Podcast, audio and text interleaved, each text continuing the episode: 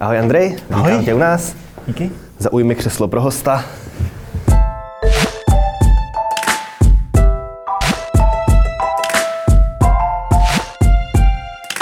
Dobrý den, já jsem Honza Palička a vítám vás v kapitole, kde je mým dnešním hostem doslova polifunkční člověk. Je to politolog, politický analytik a polyglot Andrej Ruščák. Andrej, ještě jednou vítej u nás ve studiu. Děkuju.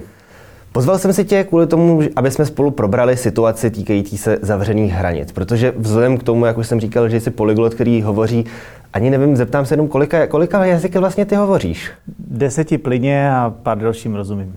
Tak je to o něco víc než paní ministrině Schillerová. Každopádně sleduješ dění nejenom v českých, ale i v těch zahraničních médiích, tím, že jsi jim schopen porozumět. Takže můžeme porovnat to, jak je to v Česku, jak na to veřejnost reaguje, o čem se píše a v jiných zemích, ať už v Evropě nebo i z těch mimoevropských. Ale tu první otázku dám takovou pohled do budoucna. Kdy myslíš, že budou hranice otevřené, když se vrátíme k tomu, na co jsme byli zvyklí, dejme tomu ještě v únoru tohoto roku? To znamená na úplný Schengen. Eh, Osobně si myslím, že až eh, po konci léta, protože tam bude určitě nějaká snaha držet minimálně hraniční kontroly ze zdravotního hlediska, aby se dali eh, případně ptát například těch cestujících, odkud jedou a tak, aby... Já myslím si, že nebude, nebude tou dobou ještě poptávka zejména ze strany voličů, kteří to sledují potom, mm. aby to bylo jinak. Já si myslím, že k tomu, aby byl relativně volný pohyb, se dočkáme toho už někdy na začátku prázdnin, možná, možná během nich, ale uh, úplný návrat k Schengenu, k volným hranicím, k volnému průjezdu, to bych rozhodně nečekal dřív než po konci léta. Hmm. Tak když tedy teď začneme hezky u nás doma v Česku. Máme tu nějaký, jestli se nepletu, byl to 17. březen, kdy vláda vyhlásila nouzový stav a potom tedy padlo i to omezení uzavření hranic. A to u nás uzavření obou strané. Vím, že jak já, tak lidi, co tě třeba sledují na Facebooku nebo na Twitteru, že si na to reagoval poměrně pobouřeným způsobem, na ty zavřené hranice. Můžeš vysvětlit, co si vnímal na tom, jako, co bylo na tom vyhlášení toho uh, uzavření hranic, jak dovnitř, tak ven, z tvého pohledu špatně, nebo nejenom z tvého pohledu, ale obecně? Ono to má dvě roviny. Jednu právní a jednu občanskou, protože ta právní rovina je taková, že zavření hranic ve směru ven považuji za protiústavní, protože princip proporcionality, který by tady měl platit, tak nebyl naplněn. V podstatě stát si jenom s tím, že zavřel hranice ven, z vyjádření různých lidí, vím, že to udělali hlavně kvůli tomu, že se báli, že nedokážou kontrolovat karanténu u lidí, kteří by se potom vrátili zpět, hmm. tak stát si v podstatě zkracoval cestu.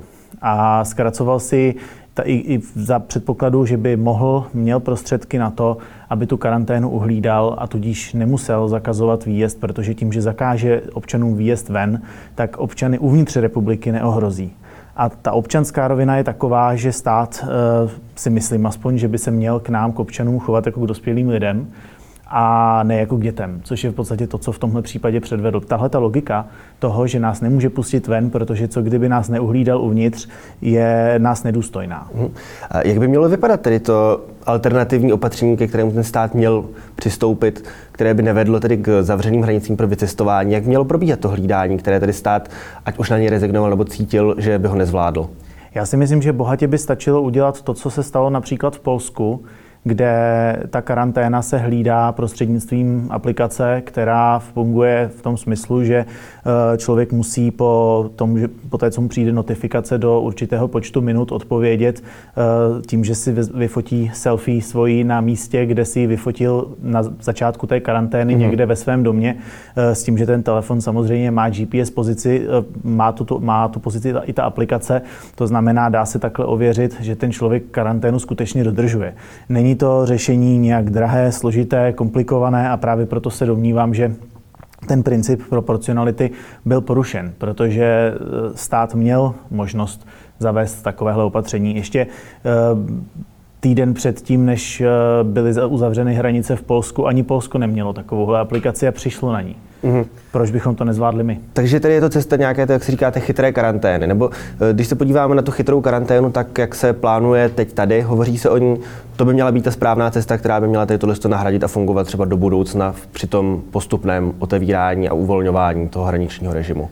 Ano i ne. Eh, ano, z toho hlediska, že to je skutečně něco, co může pomoct například při sledování eh, toho, kdy se člověk setkal nebo nesetkal s nakaženou osobou. Ne proto, že za situace, kdy víme, že Google a Apple vyvíjejí společnou aplikaci, která bude tohle zvládat, si myslím, že není úplně asi rozumný nápad, aby pan Primula vyvíjel nebo, nebo vedl vývoj vlastní české aplikace. Tím spíš, když ti cílem Máme, te... vyvíjíme i českou vlastní ano, vakcínu, takže asi česk, česká cesta asi tady očividně k ní vůle je. Tím, tím spíše, že si neumím úplně představit, jaká by tam byla interoperabilita s eh, aplika- případnými aplikacemi v jiných státech. A za situace, kdy nám jde o to, abychom věděli, jestli se dotyčný člověk nakaz- eh, setkal nebo nesetkal s nakaženou osobou, eh, nejenom u nás, ale i v zahraničí, tak je poměrně podstatné, aby to byl software, který funguje univerzálně. A mhm. to není to, co se momentálně u nás dělá. Tady se obávám, že se vyhazuje příliš mnoho úsilí eh, do něčeho, co stejně nakonec implementováno nebude. Jsi člověk, který se orientuje tady v té IT sféře. Eh, jak se díváš na, ty, na kritiku té chytré karantény s tím, že to vlastně zásah do tentokrát do soukromí, že vlastně lidé se bojí, že budou někde sledováni, že bude stát mít kontrolu nad tím, kde se pohybují, s kým se stýkají. Je to, je to legitimní obava, nebo je to ošetřeno třeba i vzhledem k těm GDPR směrnicím, takže to v podstatě není ani takto zneužitelné a pokud by to zneužitelné bylo, tak by to byly tak drakonické za to tresty, že si to nikdo netroufne udělat. Jednak GDPR považuji v tomto ohledu za dobrou ochranu, eh, to je jedna věc, ale hlavně jde o to, jak technologicky ty aplikace na chytrou karanténu mají fungovat, protože oni mají fungovat tak, že ehm, když se například já přiblížím k tobě, eh, budeme mít oba dva tu aplikaci zapnutou, ta aplikace eh, je zapnutá na Bluetooth a přes právě přes Bluetooth zjistí, že se potkal telefon můj s telefonem tvým mm-hmm. v mhm. blízké vzdálenosti a tohle to si uschová lokálně ten telefon v sobě ve své paměti. A teď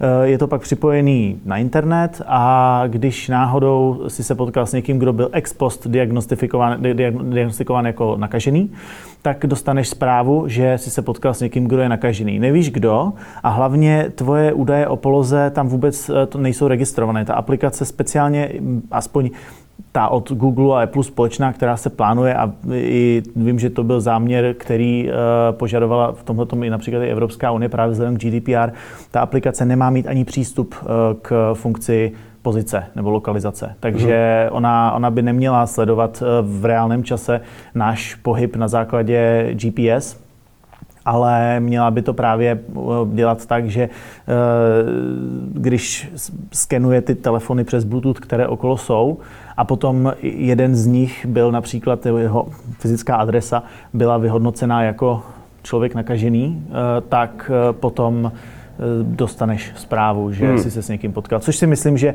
z hlediska soukromí nevidím v tom nějaký větší problém. Hmm. Když se vrátíme k té tvé reakci na toto opatření, založil si facebookovou skupinu Konec zákazu vycestování, která aktuálně má nějak kolem 1500 lidí. Nicméně ty reakce lidí nebyly většinou podobné té tvojí a hodně lidí naopak kvitovalo. Ty zavřené hranice považovali to za dobré opatření, za něco potřebného a naopak lidi, jako jsi byl třeba ty, hodně kritizovali za to, no, co by si kam jezdil, teď, teď stejně italští lyžaři z Itálie nám to sem dovezli, takže jako tady člověk, co chce cestovat, tak potřebuje sem taky jako nějak zatáhnout, ten virus ohrožovat. Jak se k tomuhle tomu stavíš, nebo jak to vnímáš? Je to i vzhledem k té možnosti komparovat to s reakcemi z ostatních zemí. Je to vlastně něco typicky českého, nebo takhle podobně reagovali i lidé třeba, když už jsem mluvil o Polsku, nebo, nebo v Maďarsku, nebo v jiných zemích? Eh, pokud jde o srovnání se zahraničím, tak eh, tam je hlavní rozdíl v tom, že v Česku eh, byl ten okamžitý reflex, že je potřeba zavřít hranice neprodyšně teď a prostě i ve směru ven, právě protože typický Čech svému spoluobčanu nevěří. Hmm. To, je, to, je, to je mor, který tady prostupuje celou společností. Ty, ty lidi se to učí v podstatě už ve školách nebo možná ještě dřív, kdy celý systém je prostě postavený na tom, že je potřeba mít absolutně stoprocentní kontrolu toho, že někdo to nepodvede nebo nemůže jenom podvést jenom nějakým myslitelným způsobem, protože se vychází z toho, že bude-li moc, tak, tak to udělá. A tahle ta nedůvěra samozřejmě vede k tomu, že u nás eh, mezi lidmi není příliš velká důvěra v to, že když někdo má jít oficiálně do karantény, že v ní taky bude. A tohle to byla taková, řekněme, hlavní motivace lidí u nás ve srovnání s lidmi v jiných zemích, proč něco takového podporovat a proč to podporovat takhle významně. S tím, že eh, pokud se, co se týče situace u nás, já bych úplně neříkal, že většina z těch lidí, aspoň tak, jak jsem měl možnost s nimi různě diskutovat, eh, že to podporovala to opatření ze zlé vůle. Jako hodně z nich to podporovalo, protože eh, nevěděli, co to opatření vlastně znamená. Jako je bylo velice široká škála lidí, kteří si neuvědomovali, co to je rozdíl mezi hranicí zavřenou ve směru dovnitř a ve směru ven. Eh, nechápali, eh, jakým způsobem to má, jaký to má dopad například právě na eh, přeshraniční rodiny a nejenom rodiny. Tady jde o to, a to je, myslím si, že ten hlavní důvod, proč jsem založil tu skupinu a proč jsem takovýmhle způsobem na sociálních sítích proti tomu zákazu vedl kampaň. A protože náš stát si evidentně, a to platí o všech vysokých ústavních činitelích, si neumí představit, co to je Eh, evropský život roku 2020. Oni, mm. oni prostě mají představu, když ne 80. let, tak 90. let určitě, co se týče eh, pohybu přes hranice, pro ně je to dovolená nebo služební cesta. Eh, je tady, je tady úplně zásadní nepochopení toho, že nám tady vyrostla celá jedna generace lidí, pro kterou po tak dlouhou dobu Eh, hranice mezi jednotlivými členskými zeměmi je podobně významná jako hranice mezi kraji v rámci České republiky. Mm-hmm. Tady chybí pochopení toho, že lidé mají eh, nemovitý majetek eh, v zahraničí, že to, že mají například bydlí v náchodě, nebo spíš naopak, bydlí v Jeseníku a pracují v náchodě, by je pro někoho možné proto, že může si to zkracovat přes Polsko a najednou si jako i v rámci republiky dojede mm-hmm takovým způsobem do práce, kterým v případě zavřené hranice to neudělá. E, tady si spousta lidí nedokáže uvědomit to, jak prostupná a otevřená byla za posledních 20 let zelená hranice. E, tady hodně lidí, kteří se vyloženě nepohybují v samotném pohraničí, nechápe, jaký je obrovský rozdíl když dvě vesnice, které e, jsou od sebe 500 metrů a vede mezi nimi e, asfaltová cesta na jedno auto a ta se zavře, jaký to má dopad na tyhle lidi. Mm-hmm. To, to je například něco, co e, bylo a dosud je vládou naprosto ignorováno. Totež se týká například rozdělených rodin. Je tady spousta rodin, kteří, které jsou smíšené česká, jiná, dvě, dvě eh, rodin, eh, rodiny dvou různých národností z Evropské unie žijící tady. A, a ti, tohle to jsou scénáře, se kterými jako kdyby se vůbec nepočítalo. Tady, mhm. tady od začátku se mluví tak maximálně o Chorvatsku a o dovolených.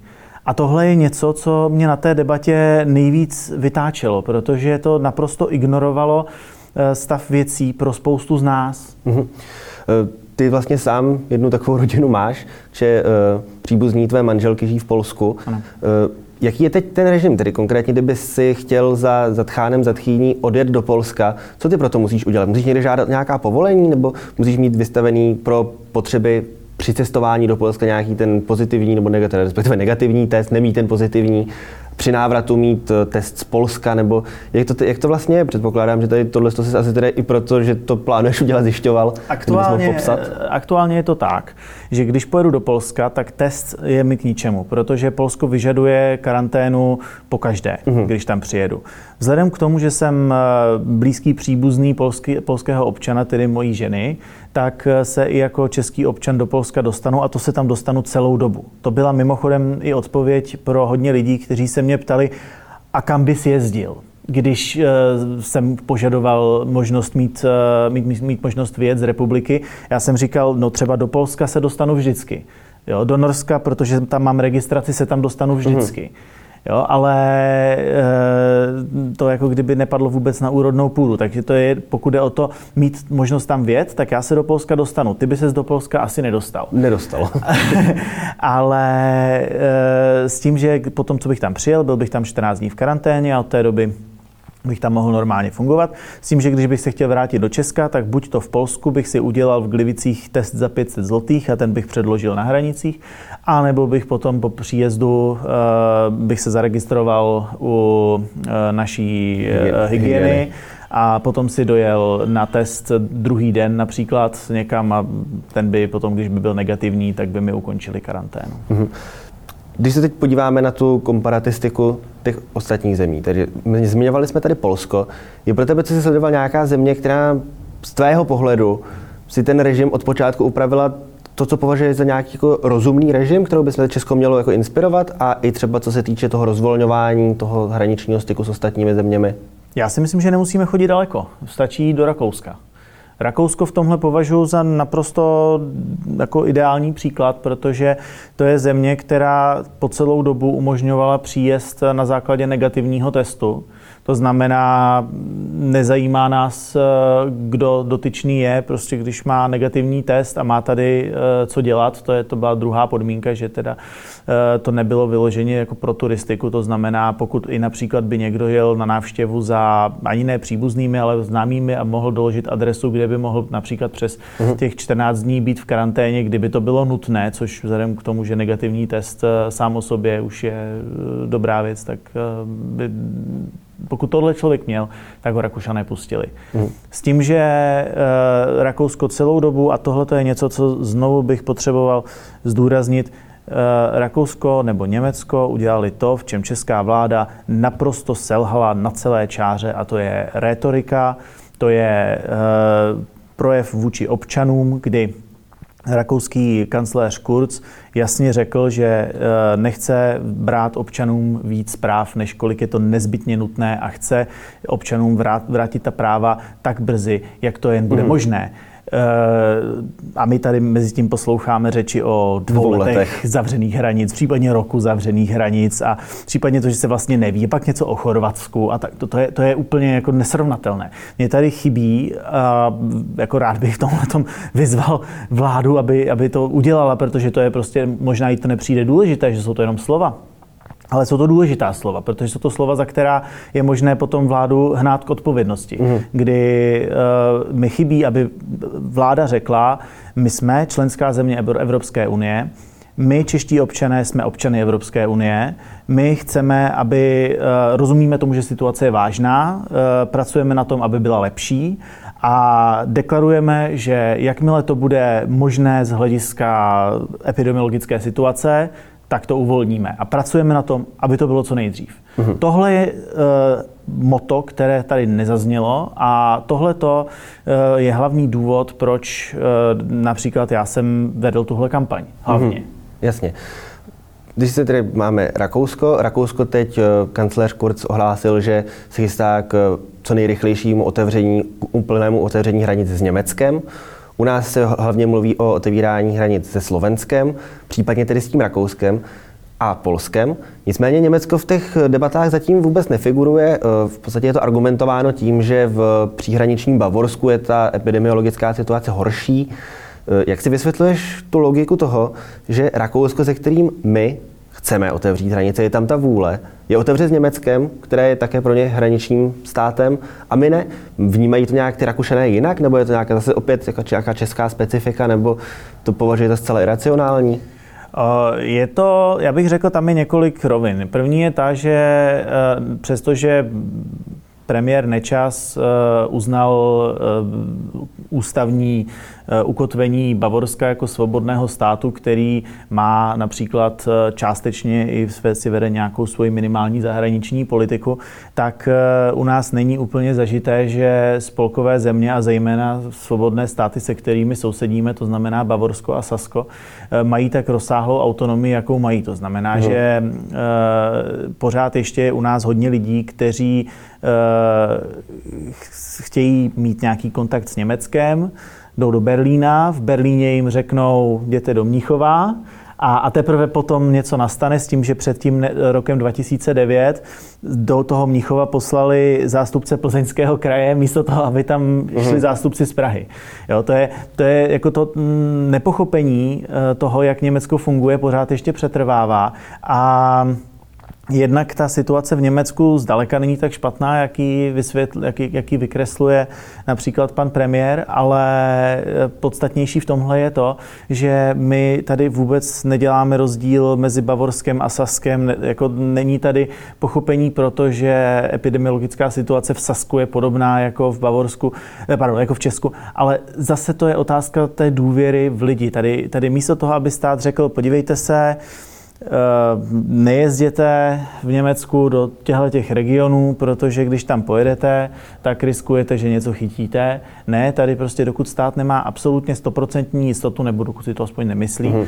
tak ty lidi tam pustit nechce.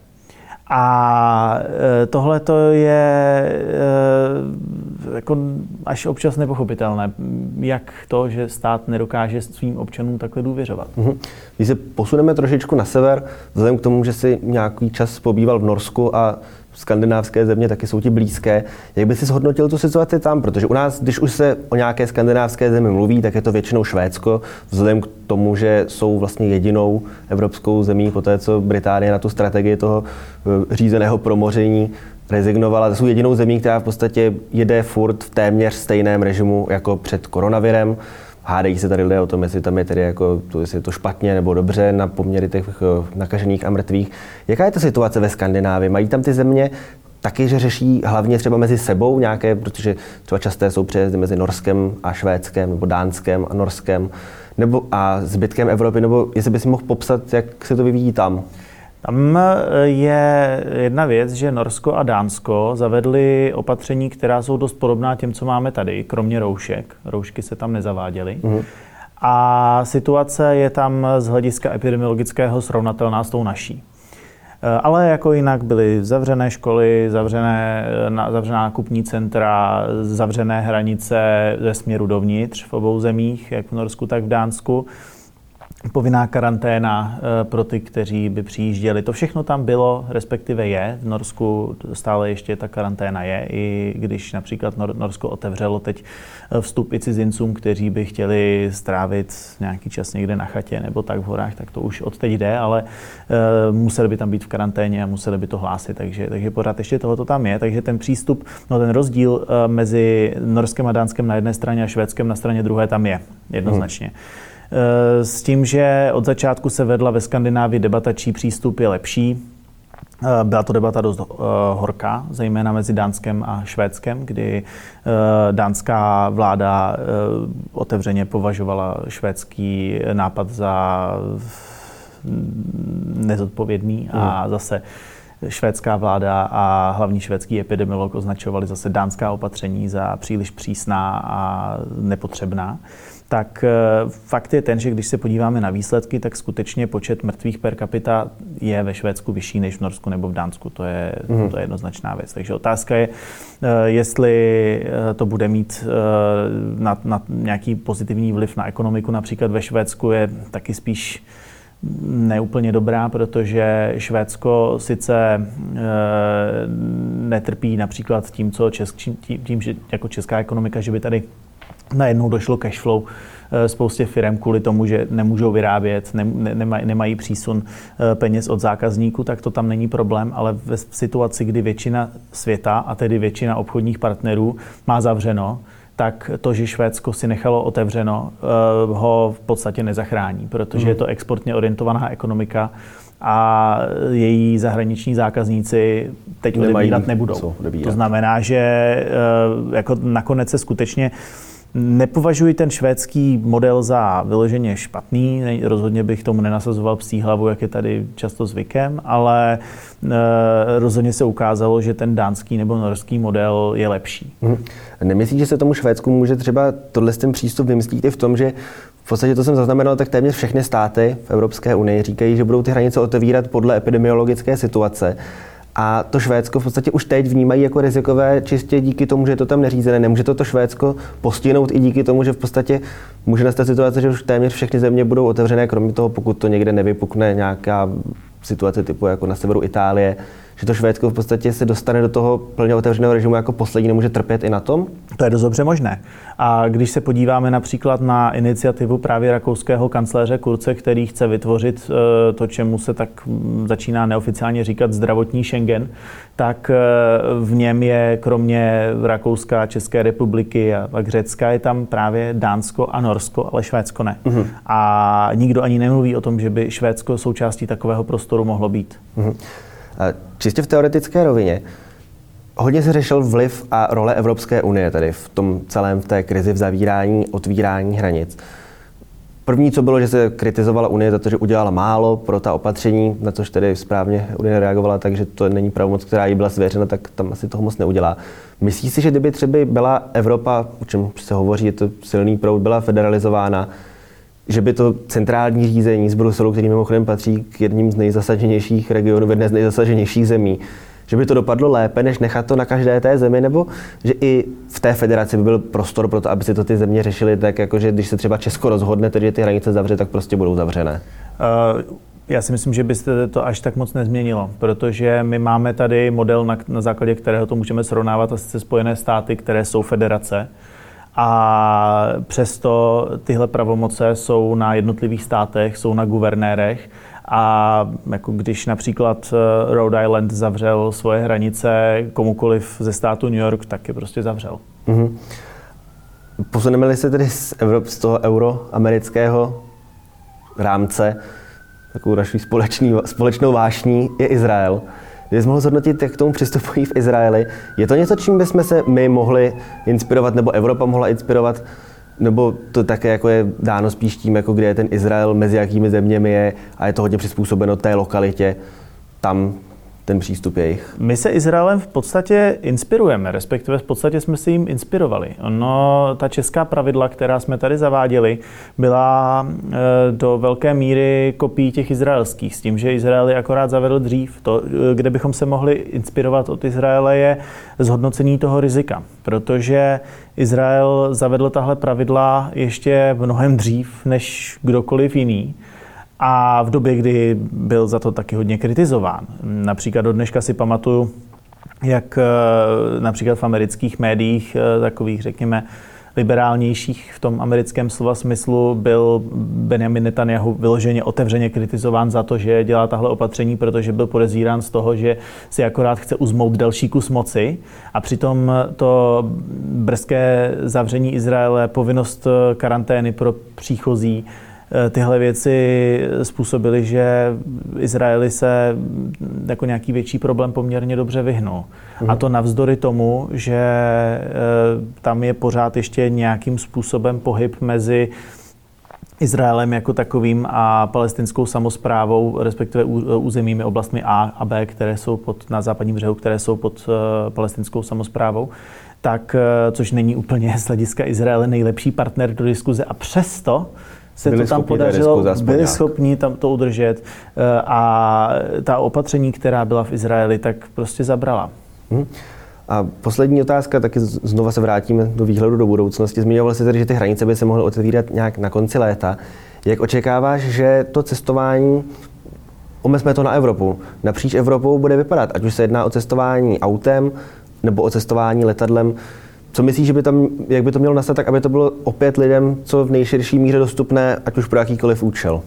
Ono, tady je potřeba uh, hlavně se podívat na jednu věc. To letadlo se zase až tak moc neliší od jiných dopravních prostředků. Uh, je to uzavřený prostor, kde je hodně lidí nějakou dobu a je tam jedna klimatizace, která je tam pro celé letadlo. Pokud jedeš vlakem tak někam, tak je to v podstatě to samé. Tady jde o to, že mm, my jsme si zvykli na bezpečnostní opatření na letištích a proto eh, si myslím, že to je ten hlavní důvod, proč se bojíme letecké dopravy v tomhle. Protože pokud bychom například v rámci Evropy zajistili, že do letadla půjdou s největší pravděpodobností zdraví lidé, což se například, čehož se dá dosáhnout například rozšířením na celou Evropu modelu, který teď zavádí Francie, kdy eh, bere každý francouzský departement a teď eh, jeho označí barvou zelená, žlutá, červená, podle toho, jaká je ta míra rizika. A v podstatě plán je takový, aby člověk ze zelené oblasti mohl jet klidně do jakékoliv zelené oblasti bez ohledu na to, jak daleko je. A mm-hmm. tohle to je něco, co se Francie snaží exportovat na evropskou úroveň, což si myslím, že je velice dobrý nápad, protože jakmile se někde epidemiologická situace zhorší v rámci celé Evropy, tak se dá uzavřít ta konkrétní oblast do té doby, než se to vyřeší, ale přitom neohrozit například tenhle ten pohyb přes hraniční, protože zase, eh, pokud jedu i z Prahy, pokud bych jel do Domažlic, tak mi hrozí větší riziko, že se nakazím, než pokud bych jel do Drážďan. Mm-hmm. Ale hranice, která je dneska tak těžko prostupná, je mezi Prahou a Drážďany, ne mezi Prahou a Domažlicemi. To znamená, eh, tohle je rozhodně postup, který má smysl a podle mě se taky rozšíří. A nakonec Eh, takhle. Nakonec si myslím, že z toho, i co jsem různě četl, si myslím, že měl pan Primula pravdu v tom, že eh, cestování bude nějakým způsobem omezováno ve světě třeba ty dva roky. To je dost dobře možné. Mm-hmm ale není možné jednak to říct tak, jak to řekl. To, byla, to, bylo, to bylo v podstatě ten hlavní moment, kdy já jsem si řekl, a teď musím něco dělat, protože tohle to je strašný. To, se, to, to se uznávám, že slyšet ty dva roky zavřených hranic prostě, neznělo úplně to, optimisticky. To, to, to, to znělo velice špatně. Ale hlavně my se musíme naučit s tím koronavirem žít. A tohle je jeden ze způsobů, jak se to dá udělat. Takže myslím si, že určitě přijdeme na nějaké způsoby, jak se, jak se s tím nějak dá dohromady. A ten tlak na to, aby se otevřelo cestování, tady bude velký. Tak doufejme, že k tomu dojde co nejdřív a brzy na cestách. Děkuji moc, že jsi dorazil ještě jednou. Děkuji.